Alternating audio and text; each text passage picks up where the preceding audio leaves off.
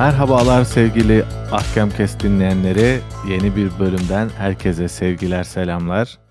Bu bölümde sizlerle son Netflix yapımı Don't Look Up üzerine konuşacağız. Film tabii çarpıcı bir film. Meryl Streep, Leonardo DiCaprio, Jennifer Lawrence ve bir sürü arka arkaya ismini sıralayabileceğimiz yıldızla dolu. Kate Blanchett. Kate Blanchett. Aynen Kate Blanchett. Yani zaten Meryl Streep, Jennifer Lawrence, Kate Blanchett bu üçü, Leonardo DiCaprio ve Ariana Grande. Bu bu isimler hakikaten sırf herhalde ayrı ayrı anlaşılmış ve kar amacı güdülen bir proje olarak düşünecek olursak müthiş bir bütçesi olması lazım. Hiçbir şey yapmasalar bile bu isimlere ödenmesi gereken para uçuk kaçıktır diye düşünüyorum bir arada toplayabilmek için. Bilmiyorum bunu bu soruyu sorarak başlamak isterim abi sana aslında. Detaylara gireceğiz ama sence bu kar amacı güdülerek yapılmış hani daha önce Netflix üzerine konuşmuştuk. Kar amacı güdülerek yapılmış bir film mi yoksa e, bir propaganda için günümüzdeki klişe propagandalardan birini yapmak için mi yoksa başka bir sebeple mi yapılmış olabilir? Öncelikle merhaba. Kesinlikle kar amacı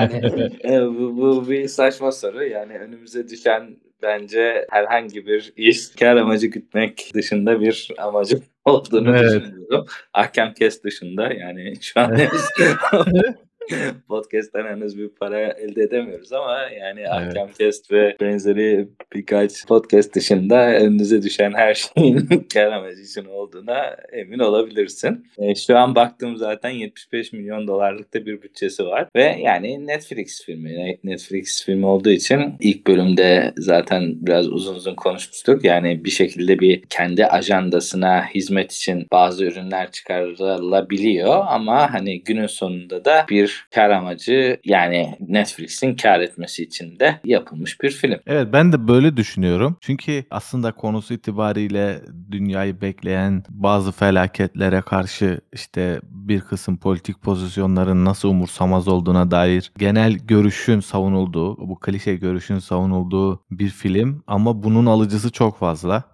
Yani bir şeyin alıcısı bir şey hakkında bir talep olmasa böyle bir arz olmazdı. E, yani bir yönlendirme amacı işte bir yerlerden tasarlanmış işte halka bir şey savundurtmak, enjekte etmek için yapılmış değil. Bunu istiyor insanlar. Bunu konuşmak istiyor. Böyle şeyler söylensin istiyor. Ve e, eğer siz de aynı anda Leonardo DiCaprio gibi, Jennifer Lawrence gibi, Meryl Streep gibi yıldızları da oynatmak istiyor ve patlatmak istiyorsanız en fazla talep edilen şeyi yapmanız gerekiyor diye düşündüm. Ki ben bir Meryl Streep hayranıyım ve iyi ki böyle bir filmde de izlemiş olduk. Hakikaten çok seksi bir rolde oynuyor. Tabii şunu eklemekte fayda var. Yani eskiden hani bu tip daha belli bir ajandası olan filmlerin bu kadar büyük bütçeyi bulabilmesi çok kolay değildi. Yani orada da biraz hani şeyin altını çizmek lazım. Çünkü bahsettiğin gibi konu evet değişik bir konu, ilginç bir konu ama hani bu konuyu işleyen bir komedi filminin mesela bu kadar izlenmesi çok beklenen bir şey değil. Yani eski örneklere baktığımızda çok da hani e, seyirciyle buluşmuş şeyler değil. Ama ilgili oyuncuları da e, denkleme kattığınız zaman bir anda hani filmin popülaritesini böyle bir iki üst level'a çıkartabiliyorsunuz ve hani bu da e, bütçeyle gelen bir şey yani e, sadece sadece yönetmenle ya da işte eskiden oluşmuş hani senaryoyla ya da filmden bağımsız sadece oyuncuların da kattığı bir kitle var sonuçta filme. Bu böyle kesinlikle katılıyorum oyuncuların yani bu oyuncuları izlemek için. Belki böyle bir filmde, böyle bir filmde hatta birkaç tane şey düştü. Hmm, görüntü düştü. İşte DiCaprio ile Meryl Streep'in e, Ariana Grande'yi övdüğü ne kadar e, büyük bir e, oyunculuk ve büyük bir iş sergilediğini söylediği falan hani e, sunuş sırasında filmin PR'ında bunlar kullanıldı. Çünkü e, Meryl Streep izleyen onun hayranlarıyla Ariana Grande'nin hayranlarını e, aynı filmde buluşturmak için gerekiyordu bu belki de. Diğer taraftan ama e, ben şunu da düşünüyorum açıkçası. Hakikaten bu işe çok büyük bir talep var. Yani sosyal medyalara baktığımız zaman bilen, bilmeyen, detayına hakim olan, olmayan film içinde de bu biraz işlenmiş bir parça ama oradaki kadar komik olmayan şekilde insanlar bu konulara ilgili. Yani böyle işte dünyanın büyük disaster'lara gittiğini ve kimsenin bir şey yapmadığını İnsanlar iddia ediyorlar. Bunun üzerine konuşuyorlar. Bunun üzerine konuşmak insanların hoşuna gidiyor. Büyük şeyler üzerine konuşmak. Bu yönden de alıcısı olduğunu düşünüyorum. Yani, eee, eskiye nazaran çok daha fazla olduğunu düşünüyorum alıcısının. Evet, katılıyorum. Yani yavaş yavaş filmi konuşmaya girebiliriz ve, hani, klasik hatırlatmamızı yapıp, hani, bir bu işin, eee, yani konuştuğumuz şeyin spoiler'lı olduğunu söyleyelim. Hani, spoiler aslında filmin başında spoiler'ı veriyor yani. Dibine kadar dünyaya çarpacak, %100 eminiz şeklinde 2 tane çırpınan bilim adamının aslında maceralarıyla başlıyor ama olay bayağı bir büyüyor. Şimdi burada ben sana sormak istediğim 1. soru şu aslında. Filmde dediğin gibi 2 tane bilim adamı var. Bu 2 bilim adamından hariç belli politik pozisyonlar var. Bir başkan var hâlihazırda. Bir cumhuriyetçi başkana benziyor. Bilmiyorum o Öyle, öyle. netleştirilmemiş ama Cumhuriyetçi Parti'den herhâlde seçim. Bilmiyorum ya da ben yakalayamadım o Yok, kısmı. çok nettir ya. Net yani. Ha, şey Bilmiyorum. net, o o şekil olması net de şey olarak sonuçtan anlıyoruz bunu. Yani asıl soru şu aslında, politik pozisyonların ötesinde bu 2 bilim adamının kendi duruşlarını nasıl değerlendiriyorsun? Yani bir an için bu politik pozisyonların hepsini bir köşeye bırakıp bütün dünyayı bu 2 bilim adamına teslim edecek olsak bu işi yürütebilirler miydi sence? Sağlık durumları, mental yapıları, yapabilme kabiliyetleri, iletişim kabiliyetleri vs. hep beraber değerlendir değerlendirecek olursak sence bu işi yürütebilirler miydi? Bu şeyi engelleyebilirler miydi? Onların istediği gibi olsaydı? Tabii ki hayır. Yani sorunun gelişinden, hani, cevap da çok net. Yani mental durumları da iyi değil ve yani bence çok fazla da karikatürize edilmiş 2 karakter. Yani açıkçası ben öncelikle film hakkında bir genel yorum yapayım. Yani ben filmi senin kadar beğenmedim.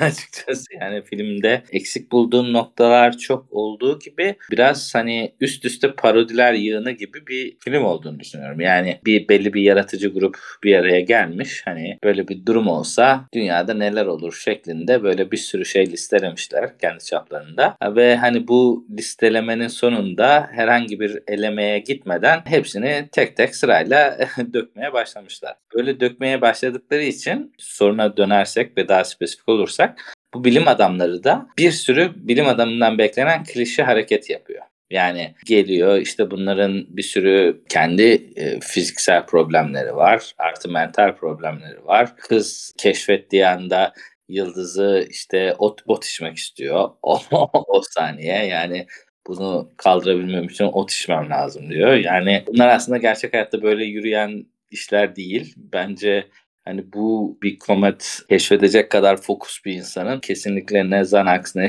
o tip şeyler gerçek hayatta kullanmadığını düşünüyorum ama bir klişe olarak bunlara bun bu tip şeyleri kullandırmışlar. Yani o açılardan bilim bilim adamı karakterlerini de oldukça, hani, karikatürize buldum. Yani ge gerçek hayatta böyle davranmayacak insanlar ama bahsettiğim gibi, yani, sonuçta komedi filmi yaptığın için bunu egzajere etmen çok doğru ve çok, hani, güzel bir metot ama, hani, o yüzden, hani, buradan böyle bir çıkarım yapıp bilim adamlarına versek de batırırlardı gibi bir sonuca ulaşmak çok da doğru değil. Yani evet, bu bu 2 bilim adamına versek batırırlardı. Orası Evet, kesin. bu 2 bu aynen, aynen. Ama, hani, normal şartlarda, hani, komet'ı keşfeden 2 insanın, hani, çok daha net çözümleri olurdu. Yani bu bu buradaki problem açık olarak şey şu, hani, belli bir sorun var.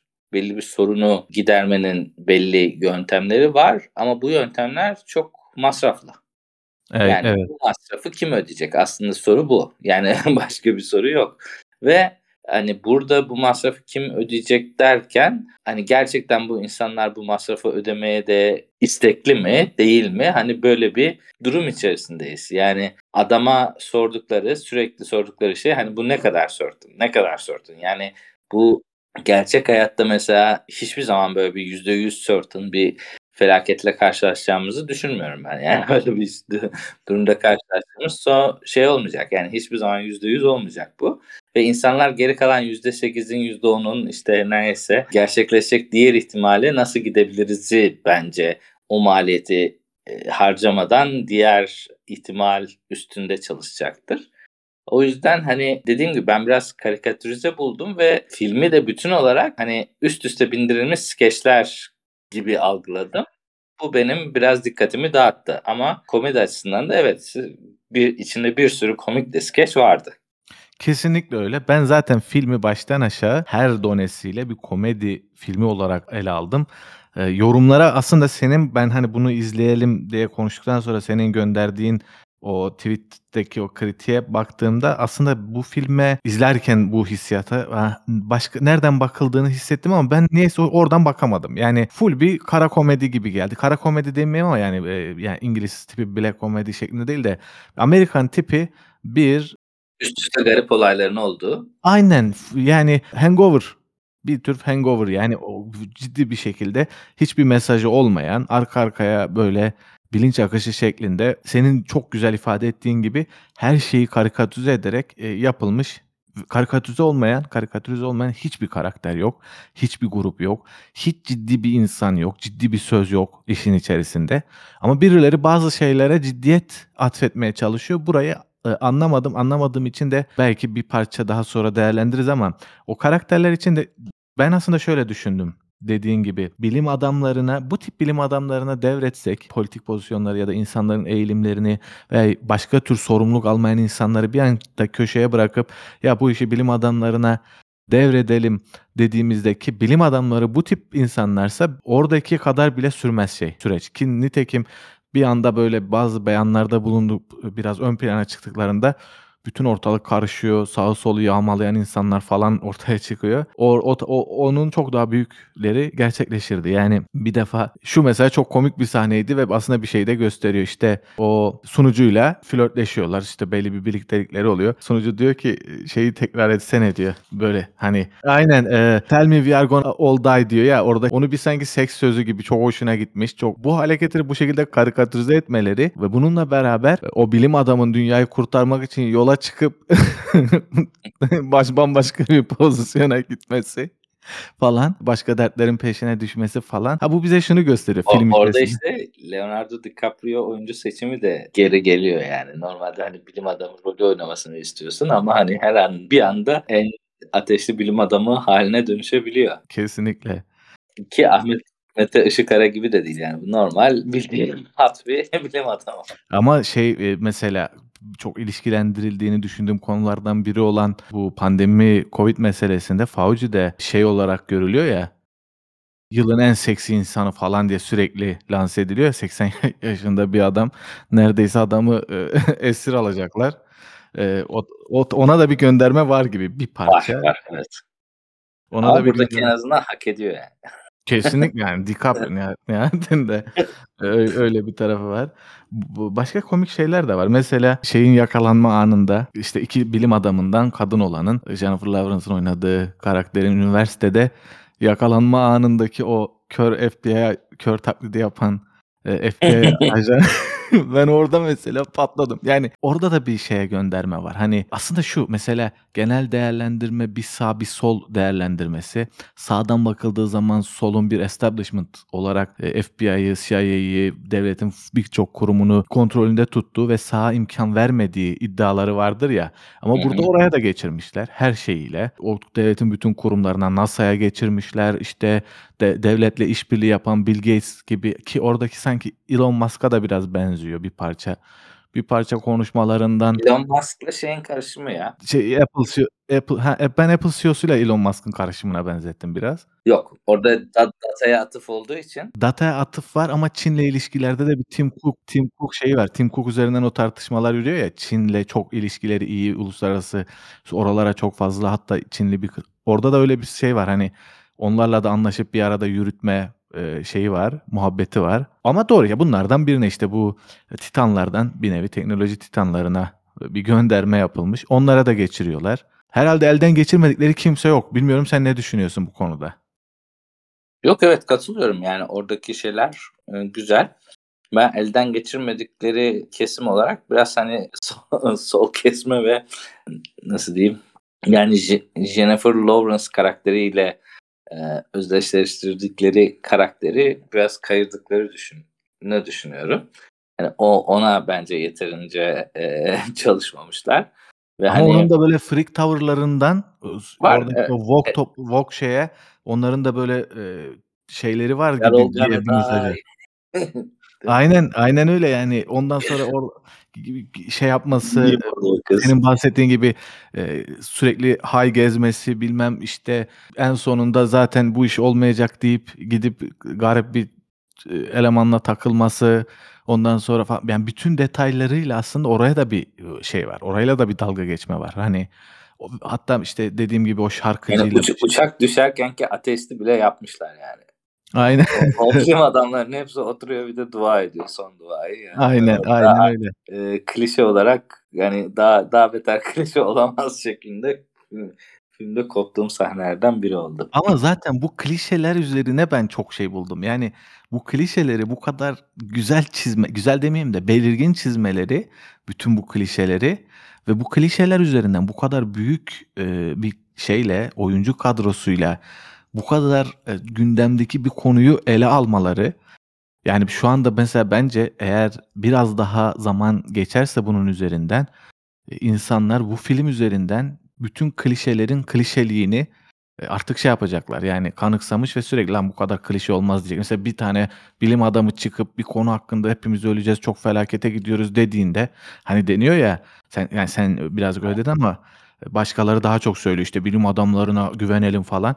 Biri çıktığında böyle bir şey söylediğinde, eee, acaba, ııı, hani kimin peşinde, kimle yatıp kalkıyor falan gibi bir muhabbet döner. Yani anlatabildim mi? Mevzu biraz da biraz da o hâle geldi filmde, eee, Peki bana sence bu kalırsa. film üzerinden gerçek hayata dair bir okuma yapabilir miyiz?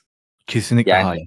Kesinlikle kesinlikle hayır. hayır, değil mi? Yani. Kesinlikle hayır. Ben zaten, eee, o yüzden, eee, Çünkü beğendim insanlar filmi. biraz bunu yapmaya başlamışlar. Hani o Aynen biraz ama ama vazgeçecekler diye bir öngörüm var. Yani bu film üzerinden, eee, böyle bir şey, eee, böyle bir okuma yapmaktan vazgeçip var olan okumaları da, var olan, eee, kamplaşmaları da bir tık farklı bir pozisyona getirmeye dönüşecektir. Yani bir dönüm noktası olarak, eee, olabilir. Çünkü dediğim gibi oyuncu kadrosu en iyiler, tartışmasız en iyiler.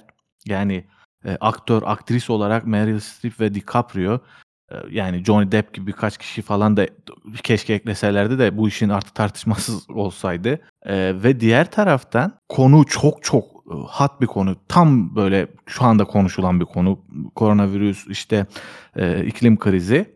Hot topic ve sonuç olarak ortada her şeyle dalga geçilmiş ve her şeyi bir nevi küçümsemiş bir yapım var.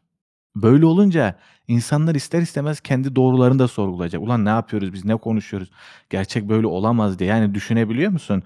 Dünyaya 2 tane bir 2 tane adam sadece şeyi tespit edebiliyor. Bak bütün dünyada bu kadar bilim insanı var, bu kadar devlet, bütçe, şu bu var. Hiçbir şey olmasa bile, hiçbir şey olmasa bile sırf kâr amacı güttüklerini varsaysak ki çok doğal bu insanların, bütün ülkelerdeki insanların. Bunlardan hiçbiri tespit edemiyor. Amerika'da bir yerde 2 kişi sadece matematik hesabıyla bir göktaşının dünyaya doğru geldiğini tespit edebiliyor. Milyarlarca insan aptal, kör, 2 kişi sadece akıllı ve gözleri açık ve o 2 kişiden kim dışındaki kimse, eee, o göktaşı dünyaya varmak üzere olduğu ana kadar duruma hâkim değil. Böyle büyük klişe olabilir mi? Ben o zaman şu soruyu soruyorum. Aynı anda iklim krizi de var. Yani böyle bir olay olduğunu varsayalım. Bir göktaşı geliyor. Bir 2 kişi çıktı diyor ki göktaşı geliyor. İkisi de böyle hilkat garibesi 2 insan. Aynı anda iklim krizi, aynı anda pandemi. Bunlarla da mücadele edilmesi lazım. Ha, doğru mu? Şimdi biz bütün odağımızı o göktaşına mı, bu hilka 2 hilkat garibesinin söylediği göktaşına mı çevirelim yoksa bu problemlerle mi uğraşalım? Evet, ben Yani bütün aslında bütçeyi böyle bö böyle bir çevirmek gerekecek. Evet. Ben aslında o konuya biraz girmek istiyordum. Yani, eee, bu soruyu sorarken de, hani, eee, neden okumamamız gerektiğine dair biraz, hani, o işe girmek istiyordum ve, hani, şunu söylemek istiyorum. Şu andaki dünyada henüz daha bu check balance kaybolmuş değil. Yani bütün bu kurumlar, şeyler, hani, evet, kurumlar belki yozlaşmış olabilir ama kurumları yozlaşmış kabul ederken de, eee, kurumların birbirleri aleyhinde çalışma durumu var. Yani sen Michigan'daki bilmem ne üniversitesinden bir şey geldiğin zaman bu sadece, eee, başkanın kontrolünde hasıraltı edemezsin bunu. Yani bir şekilde başka bir üniversite bunu yayınlar. O yayınlamazsa Oxford yayınlar. O yayınlamazsa başka bir kurum yayınlar. Yani ne Amerikan başkanının ki bunu Trump örneğinde çok güzel gördük. Yani Trump olabildiğince yetkilerini esnetmeye çalışan bir insanken bile e, bir sürü check balance maki- e, mekanizması devreye girdi ve bunların e, serbestçe bir hareket yapmasını engelledi. Yani bu tabii ki serbestçe göktaşını durdurmayı da engelliyor tabii aynı zamanda. Ama hani e, hasır altı etmesini de engelliyor. Yani e, dünyada artık hiçbir şey bu kadar kolay hasır altı edilemez. Ama aynı zamanda şu da doğru. Dünyadaki hiçbir şeye de artık topyekün hadi Nazilere karşı savaşıyoruz e, tipi bir ittifak şeklinde herkesin tek bir ülkeye karşı savaşabileceği günleri de bayağı bir geride bıraktı. Kesinlikle öyle. Bir de insanlar bu tecrübelerden buraya gelerek yani şunu söylemek lazım. Tarihten bugüne gelirken bugüne gelebilmiş insanlar olarak ve bizim içinde yetiştiğimiz bu kültürde aslında belli hatalardan menfaat sağlayan, belli savaşları kazanan, bir şekilde o dönemin iyisi, faydalısı olan değil, o dönem ayakta kalmış olanların e, eseriyiz. Yani öyle olunca öyle bir göktaşı gelse bile o göktaşına karşı en iyi tedbiri geliştirecek olan değil, bir şekilde ayakta kalacak olan, ayakta kalacak ve onun hikayesi devam edecek. Bu realiteyi kabul etmemiz gerekiyor. Bugüne kadar gelen kurumlar da bu realitenin eseri. Yani biz o zaman şunu yapmalıyız. Hepimiz tutup babalarımızı öldürelim. Bu kurumları geliştiren bütün geçmişi silelim. Sıfırdan her şey aptalca deyip yani senin dediğinin aksini düşünecek olursak bu, bu her şeyin yozlaştığını kabul edecek olursak yapmamız gereken şey bu. Babalarımızı, annelerimizi, bütün bizden yaşlı olan herkesi, bütün o kültürü getirmiş olduğunu düşündüğümüz herkesi öldüreceğiz veya hapse atacağız. Bütün o kültürü yok edeceğiz ve sıfırdan tek tek üzerine düşünerek yeniden bir şey inşa edeceğiz. Bu mümkün değil. Mantıksız da zaten. Neden? Bir statiko gelişmiş durumda ve hepimiz bu statikoya bağlıyız. Bu cümleleri kurarken bile biz belli bir kültürel altyapıdan etkilenerek kuruyoruz. Bu realiteyi ortaya koyduktan sonra bir diğer taraftan da şu var. İnsanlarda böyle bir kahraman olma fetişi var. Bu, bu tarz filmlerde ben ayrıca o tarz bir fetişin gıdıklandığını ve oraya oynandığını da hani en başta soruyu sorma sebebim de oydu. Daha önce de biz Netflix'le ilgili çekerken sen çok güzel ifade ettin. Şimdi de söylediğin gibi. Burada bir kar etme amacı var ve bir fetişi gıdıklıyorlar. O da şu andaki bu filmde mesela bir kahraman olma fetişi. Biz tespit ettik. Bir anda herkes orada empati yapıyor. O tespit eden iki tane bilim adamıyla. Ulan haklıyım. Hani şeyde de o son sahnede de finalde bence e, punchline oradaydı. Şey geliyor artık ölecekler kesin. Çok güzel diyor şey. E, DiCaprio'nun oynadığı karakter. Çok korkutucu ama çok da güzel diyor. Neden? Çünkü haklı çıktık. Oynadıkları fetiş bu. Biz kahramanız. Dünyayı kurtarmaya çalıştık. Elimizde o dua ederken elimizden gelen her şeyi yaptık. Ne oldu? Gene geldi çarptı. Hani neyi başardınız? Sen bir, bir köşede bir, bir tane şeyle takıldın, kadınla takıldın, öbürü bir, bir başkasıyla takıldı. Ne oldu yani? Neyi değişti? Hani ne yaptınız siz totalde? Arada bir ayı iyi geçirdiniz. en fazla o oldu yani. En fazla işte medyatik bir grup insan oldunuz. Orada burada bağıran insanlar oldunuz. Neydi? Hani ne yaptınız da siz insanlardan borç istiyorsunuz ya da insanları borçlandırıyorsunuz diye sorarlar. Bilmiyorum yanlış mı düşünüyorum? Burada sadece ben bir şey eklemek istiyorum. Hani bu geçmişin izlerini silme ve hani geçmişe karşı tabii yani çağımızın bence hani ilerleyerek gittiği kesim ve geçmiş bilgiyi e, silmemeliyiz. Yani o konuda bir itirazım yok. Ama burada da hani biraz amaçlar konusunda ve hani alternatif planlar konusunda uyanık olmakta da fayda var. Çünkü hani e, filmin sonunda da göreceğimiz üzere hani Amerikan başkanının ve oradaki baş CEO'sunun ayrı bir B planı var. Yani sonuçta dünyayı patlatmadan önce hani onu bir kâra çevirme atağı var. Evet. Hani bu gerçekleşmeyince onların aslında kaçış planı mevcut ve bu kaçış planında hani aslında bu bilim adamlarına da yer var. Sen biraz daha kendini bu, bu yöne satmış bir bilim adamıysan aslında sana da bir çıkış bileti veriyor. Hadi 2000 tane çok zengin insan gidip başka ülke dünyaya gidebiliriz gibi. Ee, hani orada aynı gemide değiliz de biraz filmde vermiş. Yani orada da biraz hani o amaçlara giderken biraz şüpheci olmakta da fayda var. Yani orada şöyle bir şey de var. Altta iki, iki tane öyle bir şey hani e, şey vurucu iki tane cümle var. Birincisi biz işte diyor 5 CEO'su ben biz diyor %96,5 oranla senin ne zaman öleneceğini biliyoruz. Her şeyini detaylı bilgi var bizde falan. Bir bu var. Done olarak böyle bir adam var filmde. Ve iki 2000 kişinin daha önceden bu olaylar olmadan önce tespit ettikleri yaşanabilir bir gezegen var herkesten gizledikleri. Evet. Şimdi şimdi gene gizli bir örgüt var.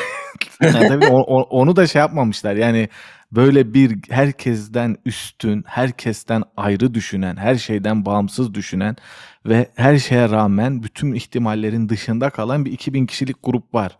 İşte %96 oranında tespit edebiliyor da bilmem ne yapabiliyor da falan. Böyle bir grup var ve bütün olaylardan bağımsız. Bunu da unutmamış şey yani e, senarist veya yönetmen var kim ekliyorsa o sırada.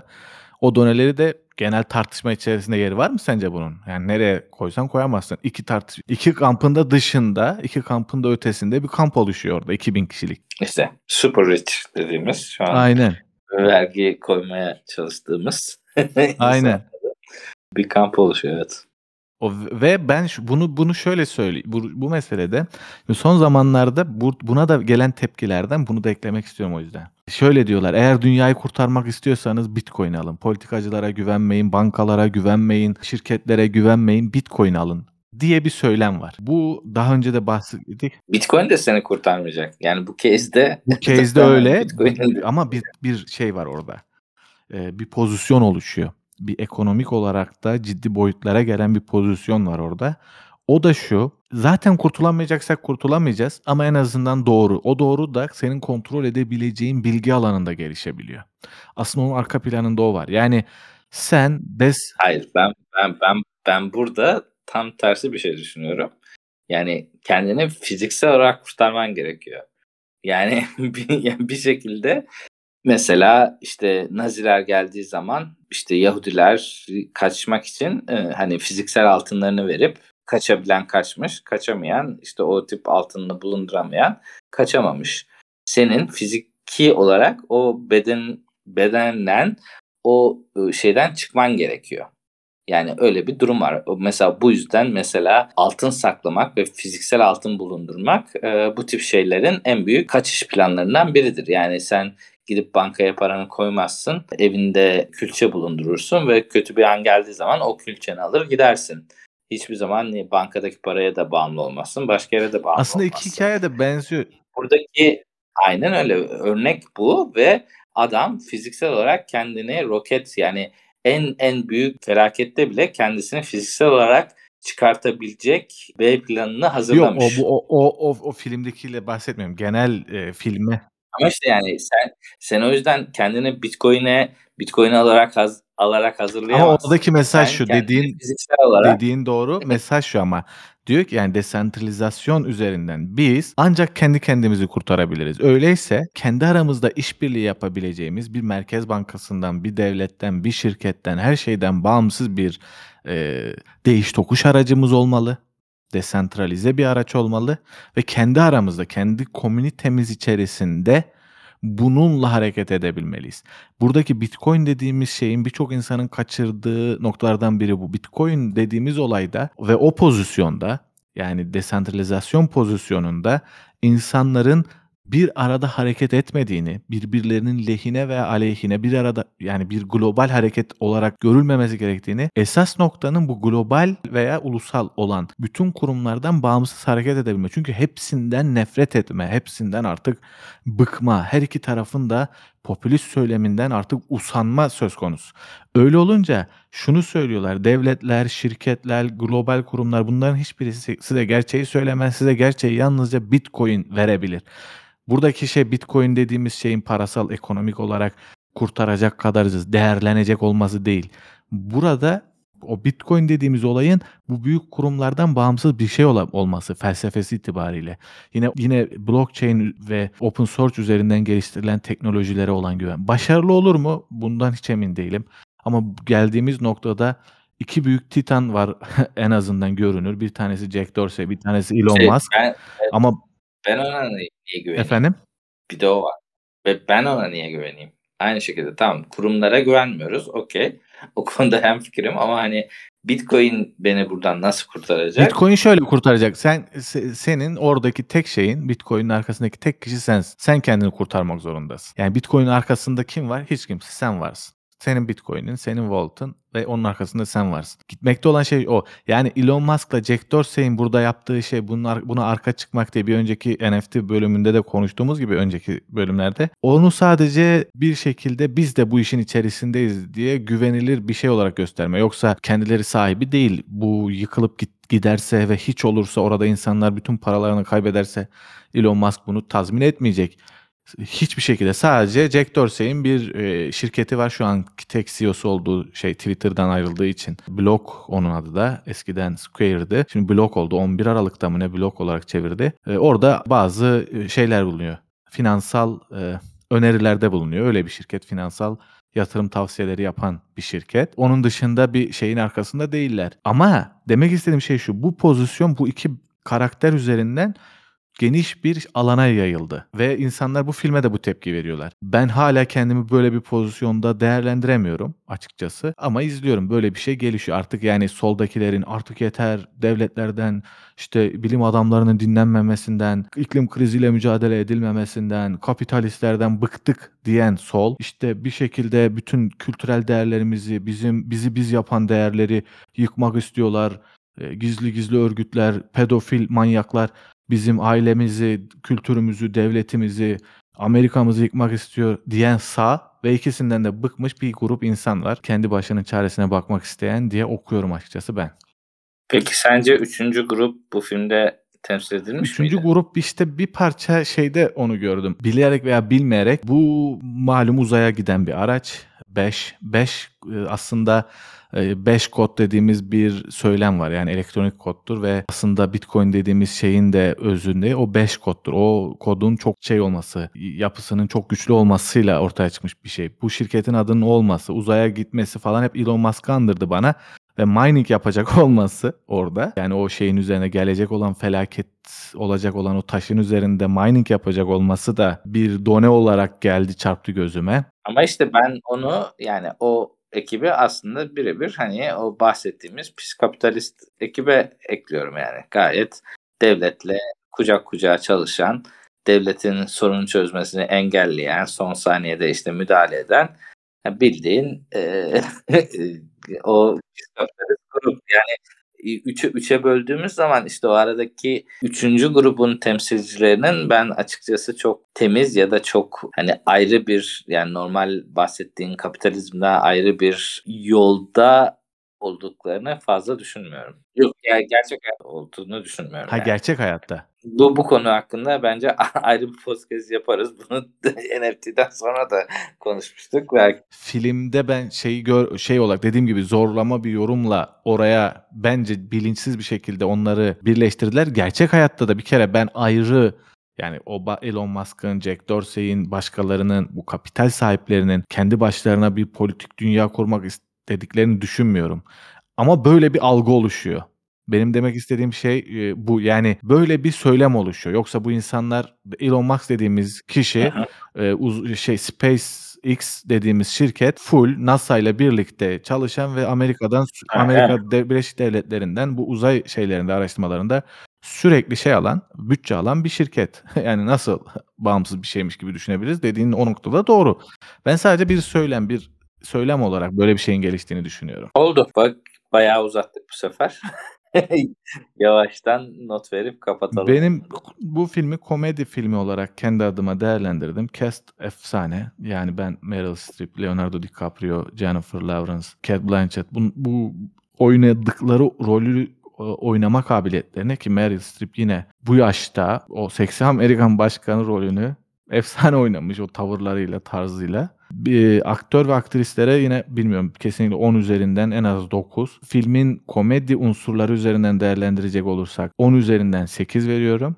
Ama onun dışarısında eğer bu bir şeyler bir mesaj içeriyordu da böyle bir niyetle yapılmıyor, yapılmış 10 üzerinden 2. Yok bence sen kendi overall notunu ver. Ben 10 10 üzerinden 10 üzerinden Dışarıdaki yorumları şey yapma Evet, yani. eee, 10 üzerinden 10 Evet. üzerinden 8 diyorum abi gene. 8 diyorsun. Okey. Ben de açık ben açıkçası çok beğenmedim filmi. Dediğim gibi, hani, bahsettiğim o üst üste gitme klişelerinden açıkçası çok hoşlaşmadım ve beklediğimden de biraz uzun sürdü film. Yani bu 2,5 saatte anlatılacak bir hikâye değil açıkçası. Yani orada da biraz, hani, uzattıklarını düşünüyorum. Özellikle son kısımlarda, hani, ba baş kısım giriş giriş kısmı iyi. O gelişme kısmındaki, işte, bu public olduktan sonra geçen olayların, hani, biraz fazla ex egzajere edildiği ve, hani, o kısımlar biraz daha kısa anlatılabilirdi. Eee, o yüzden biraz uzun buluyorum. Kesinlikle bu söylediğini filmde o public olma kısmından sonrasının bozduğunu düşünüyorum ben de. Oralar biraz uzamış ama onun dışında, eee, yani, ben açıkçası mesela Jennifer Lawrence'dan hâlâ iyi bir film izleyemedim. Kendisini hiç sevmiyorum. Bunu da ayrı not olarak belirteyim. Hani, bu bu oyuncu kadrosu içinde bence çok fazla sırıtmış ve bence hiç iyi oynayamamış ve kendisini yani hâlen daha, eee, iyi bir filmi olmadığını düşünüyorum. Leonardo DiCaprio bence özellikle çok iyi oynamış. Evet. Yani o rol ve oyunculuk olarak da role rolün, eee, içeriği olarak da ve filmi taşıma olarak da sadece, işte, bahsettiğim önceki son uçak uçak düşerkenki ateş sahnesi, yani, tam vururken hepsinin böyle oturdukları sahneden biraz gıcık kapsam da Leonardo DiCaprio özellikle çok çok iyi, eee, filmde. Yani, ben overall'da ben bu filme 6 veriyorum. Güzel bir filmdi. Bir daha izler miyim? İzlemem herhâlde. A güzel bir film Ben yani. bir daha izlenecek bir film olarak değil de kendi içerisinde şöyle ben bir daha bir daha şöyle izlerim. Parçalarını. Ha, Parça aynen. parça. Aynen öyle. Yani parça parça. Mesela o şeyi mutlaka tekrar tekrar izlerim. Yani o sevişme sahnelerini, oradaki söyleyecekleri, o mesela o FBI ajanını falan bir sürü meme de oluşur bununla ilgili diye düşünüyorum yani. Ağzına sağlık, dinleyenlerin de kulağına sağlık diyeyim. Bir sonraki bölümde görüşmek üzere.